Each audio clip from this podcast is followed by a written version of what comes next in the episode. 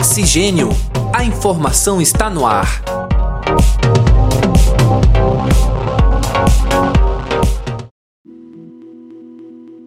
Olá, caros ouvintes e caras ouvintes. Está entrando no ar mais uma edição do podcast Oxigênio. A informação está no ar. Eu sou André Pinheiro e comigo neste programa está a acadêmica de jornalismo Cibele Santos. É com você, Cibele. Olá, André, e olá, caro ouvinte que nos acompanha em mais um episódio do podcast Oxigênio. A produção artística, cultural e intelectual sempre traz grandes contribuições para o desenvolvimento humano. Autonomia, emancipação, criatividade. Estas parecem ser as palavras de ordem para indivíduos e grupos que realizam e estimulam a arte, a cultura e a liberdade de pensamento. Na edição de hoje falaremos sobre o trabalho do coletivo cultural Lote 84 de Balneário Camboriú. E quem nos acompanha nessa conversa é a produtora cultural, jornalista e escritora Luciana Siebert, do coletivo cultural Lote 84. Seja muito bem-vinda, Luciana. Obrigada, obrigada pelo convite. Então, Luciana, para começar essa nossa conversa, conta pra gente o que é e como funciona o Lote 84. O Lote 84 é um espaço onde a gente prioriza o conhecimento, a psicologia profunda, os processos criativos. A gente entendeu no decorrer dos sete anos que a gente está aqui, na verdade a gente está desde 2014, depois de realizar algumas exposições, é, processos criativos, é, chamar amigas para para falarem sobre seus trabalhos, suas profissões, sempre focado, né, primeiramente no universo da arte, na produção artística, a gente começou a entender que as pessoas estavam querendo aprender e consumir esse conteúdo. E, e refletindo, né, sobre as pessoas que começaram a vir por causa desses processos e entendendo que existia uma transformação que se passava nelas, a gente começou a buscar a psicologia, é, começou a ampliar para outros tipos de aulas, para filosofia, e hoje a gente está meio que um celeiro mesmo, sabe? A gente prioriza muito professores que ainda não deram aula, embora a gente também traga para nossa grade professores que já estão dando aula, mas é meio que o que é importante é o professor ter muito tesão naquilo que ele está falando, não importa a idade, não importa se tem um diploma, é, importa ter tesão nesse conhecimento, nesse conteúdo e passar ele, né? Então a gente meio que está nesse processo, tem a parte que a gente acredita muito na valorização do artista e do professor, né, que a gente vê muito numa situação ou castradora da academia ou de subserviência a um sistema onde o artista fica decorando espaços que a, a luminária que estão vendendo tem mais valor do que quem está ali é, né, promovendo uma vernissagem, assim. Então a gente tem meio que dois caminhos nesses processos, que um é valorizar, cobrar economicamente aquilo que a gente acha que é devido ao professor e o artista, né?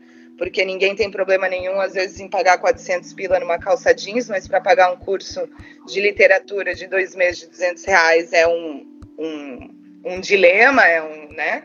Ou comprar uma obra que, que po pode vir a ser valorizada. Então, tem esse lado e tem, claro, que a gente quer que todo mundo tenha acesso a esse conhecimento. Então, a gente vai estar tá sempre em busca de editais, está sempre em busca de projetos parceiros para conseguir fazer com que esse conteúdo seja eventualmente todo gratuito, né? Enquanto a gente não consegue fazer isso, a gente vai fazendo esquemas de bolsas, né? Enfim, mas o lote está meio que nesse lugar agora. E quais são as principais áreas de atuação do lote? Assim, quais são assim os cursos, os temas, né? É, mais especificamente? E quem são as pessoas que fazem parte do lote? Quem é a equipe? Nesse momento, tipo, vamos pegar assim 2019 para 2020 a gente tem focado muito em sociologia, filosofia, desconstrução, patriarcado, machismo, esses temas, né? Têm sido é, importantes para nós. É, que mais? A gente teve recentemente o Papo Meliante, que era uma artista, Lulu Kaeli, né, promovendo discussões com outros artistas, como sobreviver nessa porra toda. A gente teve o Bom Dia Inconsciente, que era um conteúdo também gratuito, que a gente falava de temas específicos, todas sextas de manhã, com o Jason Seibel, que é nosso professor de, de psicologia analítica, falando de, de todos os temas, relacionamento, trauma, violência. É, quem mais que a gente tem trabalhado recentemente? O Rafael Zen, né, que deu o curso de Ideias para Suportar o Mundo. Aqui na casa, a gente tem Joab Tencourt, que trabalha como produtora também comigo.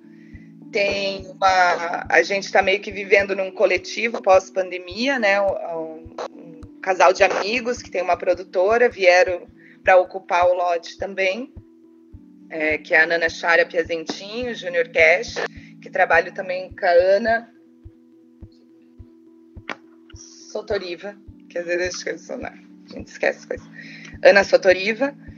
E, e são as pessoas que estão mais próximas, né? Porque é muito rotativo. Então a gente já teve muitos professores parceiros, muitos artistas que vêm. A gente tem uma galeria útero aqui que estava atuante antes da pandemia, é, de, novo, né, de, de, arte contemporânea e coisas que geram conexão, arte de discurso. O que mais a gente vai ter agora? De parcerias, que é muito lindo, né? Porque fica chegando as pessoas, é muito importante que as pessoas cheguem, apresentem propostas, projetos. A gente está tendo nesse momento Metamorfoses, que é um curso de roteiro com a Maria Augusta Venunes, e a Dimensão Onírica e a Alma, que é um curso de quatro encontros só sobre sonhos, com o Jason Sabel, né, que eu já falei. E a gente está participando de uma exposição virtual chamada Entre Corpos e Tempo, do, da Gabrielza Engster.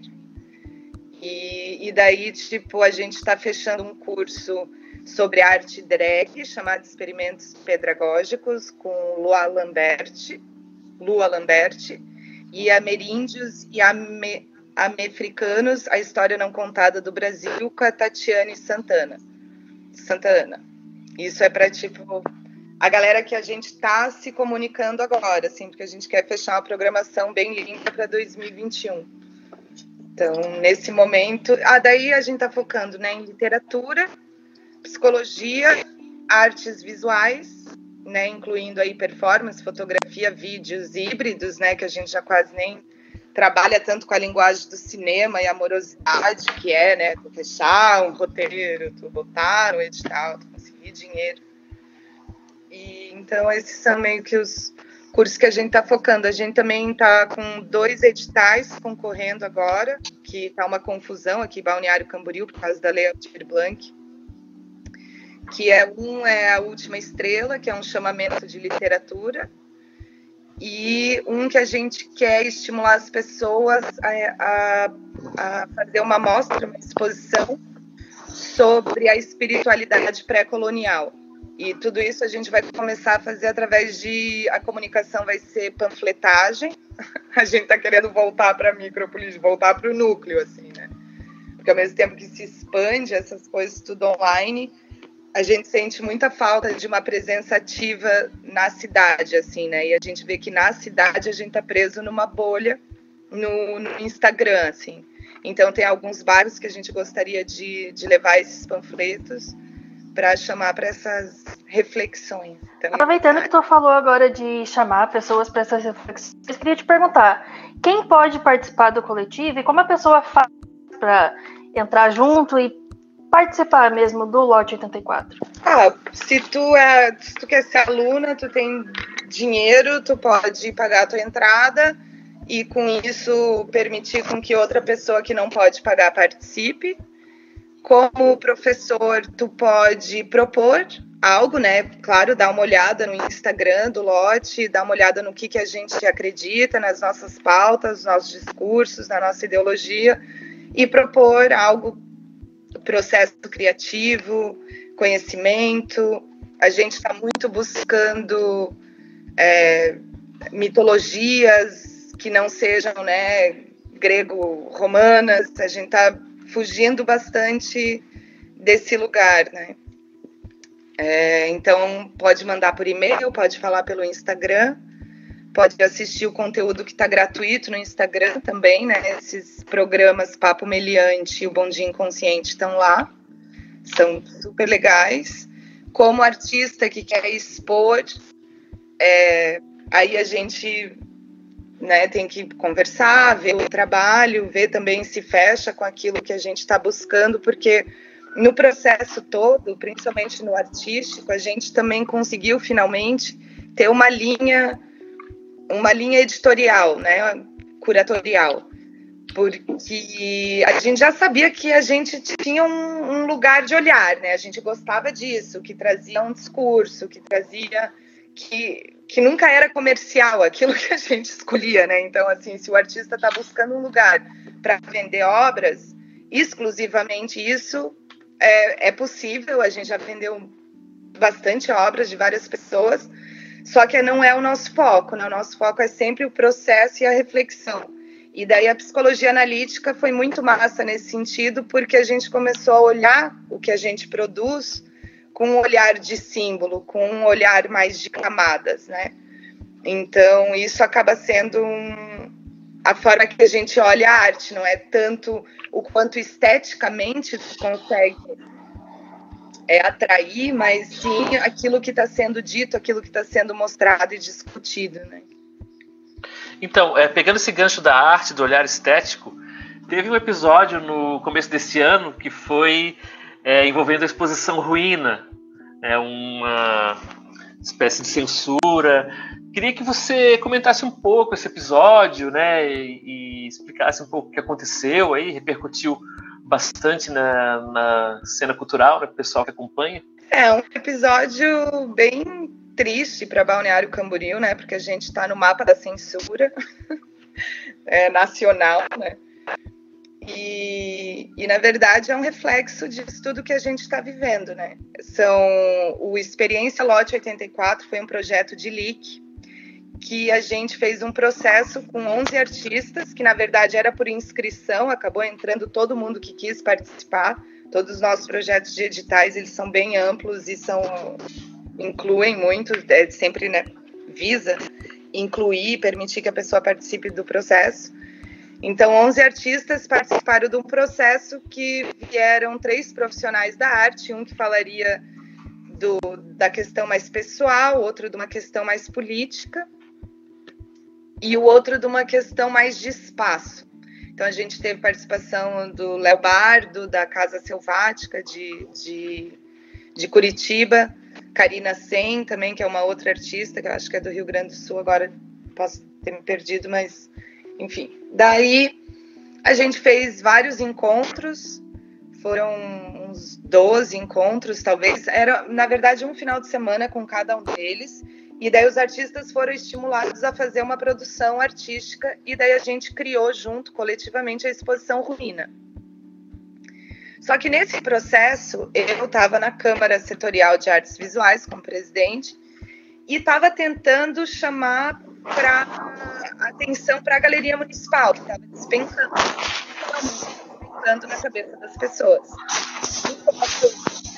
Câmara né, de Artes Visuais, a gente tem uma galeria enorme, gigantesca, único espaço, central, com acessibilidade. É, a gente tipo quer ver aquilo existindo, rodando, né?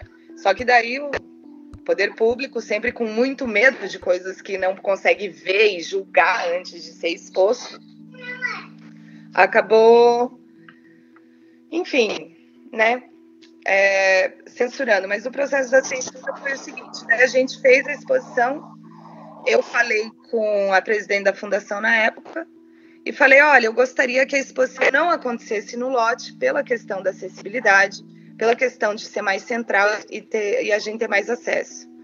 Ela falou, tudo bem, não tem problema. E daí a gente começou a montagem. E daí todas as obras tinham pedaços do corpo nu.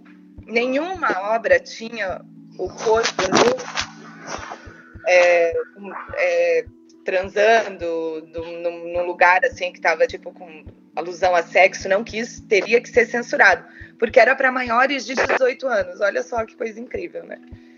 E daí a gente conseguiu abrir a exposição, inclusive com discurso maravilhosos da presidente da fundação, da presidente do conselho na época. Foi lindo, foi muita gente gente diferente que a gente nunca tinha visto na galeria, uma diversidade maravilhosa. E daí uma obra especificamente que se chamava Buraco, da Lulu Kaeli, que tinha é, era um, uma foto de um cu de um ânus em preto e branco, que parecia uma conchinha, na verdade, era difícil de perceber que era de fato um ânus. E eram vários adesivos que a pessoa chegava lá e colava num corredor. Só que no final desse corredor, ela tinha botado uma, uma lanterna apontando para o buraco do teto da galeria. Então, era uma crítica, enfim. E daí, no dia seguinte, a exposição foi fechada. Alegaram falta de documento. Embora, né, vários episódios ali pediram para gente, é, pediram para artista trocar o, o ânus por um umbigo, é, várias questões extremamente desrespeituosas para o artista.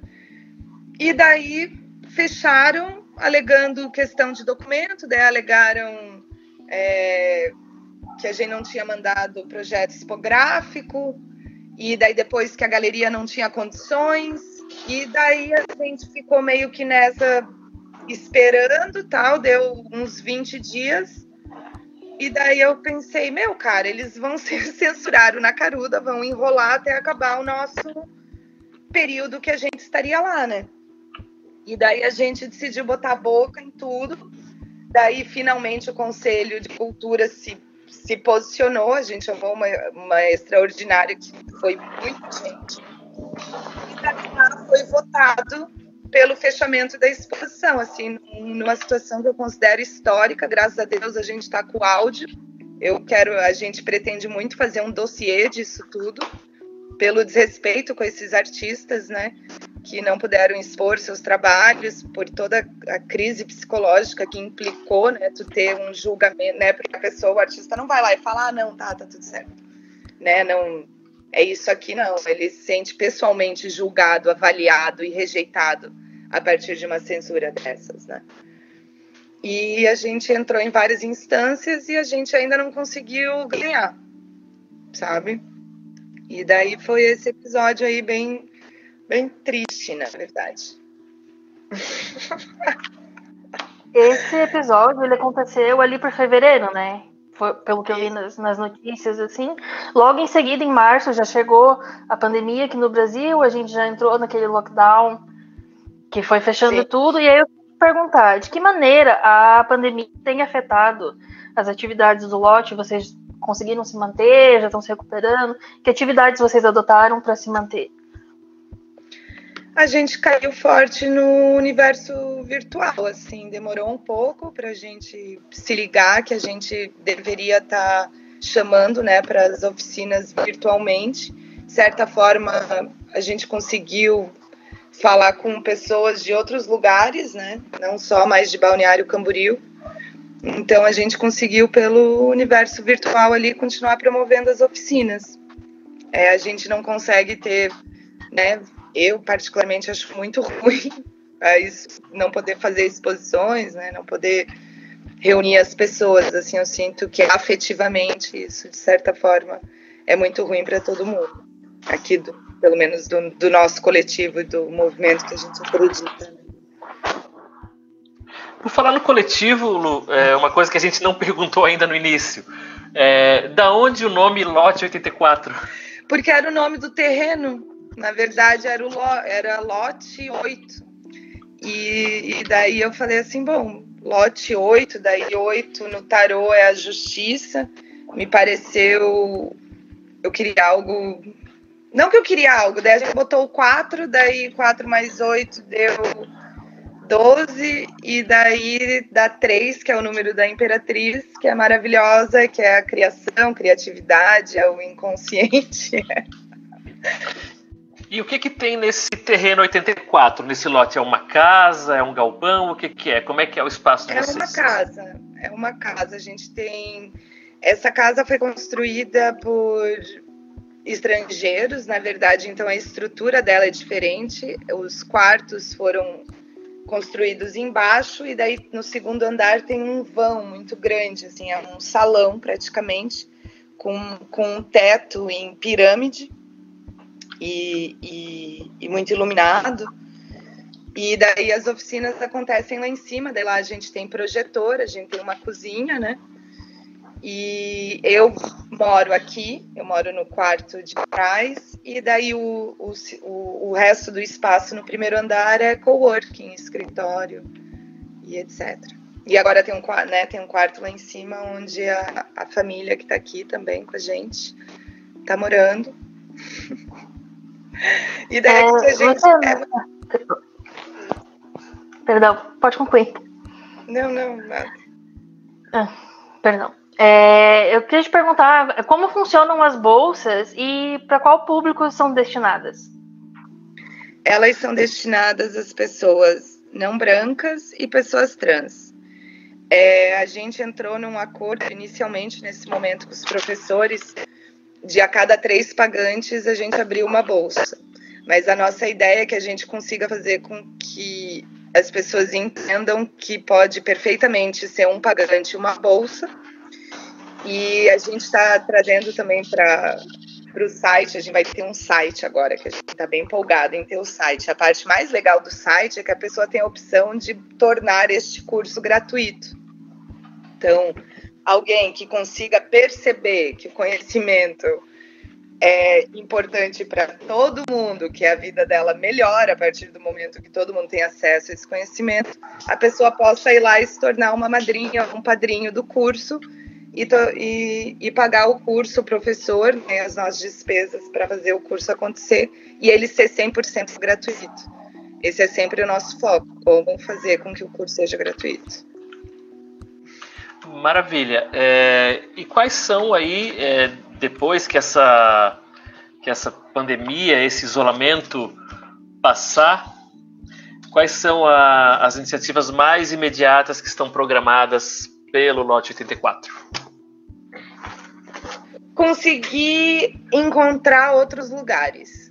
Esse tem sido um foco, assim, já antes, né, o fato da exposição ruína não ter acontecido aqui já era uma necessidade de se movimentar para fora, de, de conseguir acessar outros espaços, espaços periféricos, né, a gente fica realmente distante aqui na Praia dos Amores, então, a gente quer muito conseguir localizar que, através de um projeto que foi Jornada Vagamundo, a gente conseguiu aprovar e ir para todos os para cinco centros comunitários aqui em, Balneário, assim. E esses centros são gigantescos, com cadeiras, mesas, tu consegue fazer tipo três oficinas simultâneas, entendeu?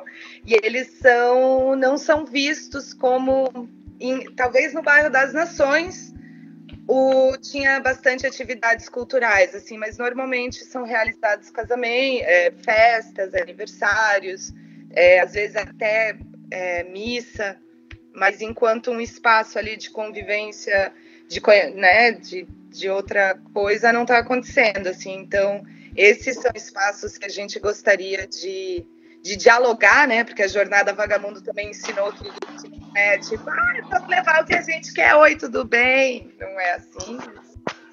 É, já devia saber essa altura do campeonato. E, então a gente pensa em criar esses, esses diálogos, assim, sabe? É, procurar realmente esses espaços para realizar basicamente o que a gente realiza aqui só que com mais acessibilidade. Legal. Então, a gente agradece imensamente a participação da Luciana Siebert, ativista cultural, produtora, escritora, é uma pessoa com muitos talentos aí e que está é, à frente desse projeto maravilhoso, desse coletivo maravilhoso que é o Lote 84. Eu recomendo muito o trabalho do Lote 84 recomendo quem quiser seguir no Instagram para se inteirar das coisas que eles estão fazendo, eles, elas, né, estão fazendo. É, vale muito a pena. Né? Pessoas interessadas em arte, em desenvolvimento, autoconhecimento, expansão de várias formas, né? É, vale muito a pena mesmo. Então agradeço imensamente Luciana, agradeço Cibele pela parceria de sempre e agradeço a você, nosso ouvinte, nosso ouvinte, é, de todas as semanas. Obrigada, André. Obrigada, Luciana. E obrigada a você que nos acompanhou em mais um episódio do podcast Oxigênio. Não se esqueça de nos acompanhar também nas redes sociais. Estamos no Instagram, no Twitter e no Facebook como podcast Oxigênio. Até a próxima semana. Tchau, tchau. Produção e apresentação André Pinheiro e Cibele Santos. Edição Bruno Portes. Uma produção do projeto de extensão Oxigênio, Central de Podcasts. Universidade do Vale do Itajaí. Escola de Artes, Comunicação e Hospitalidade. Curso de Jornalismo.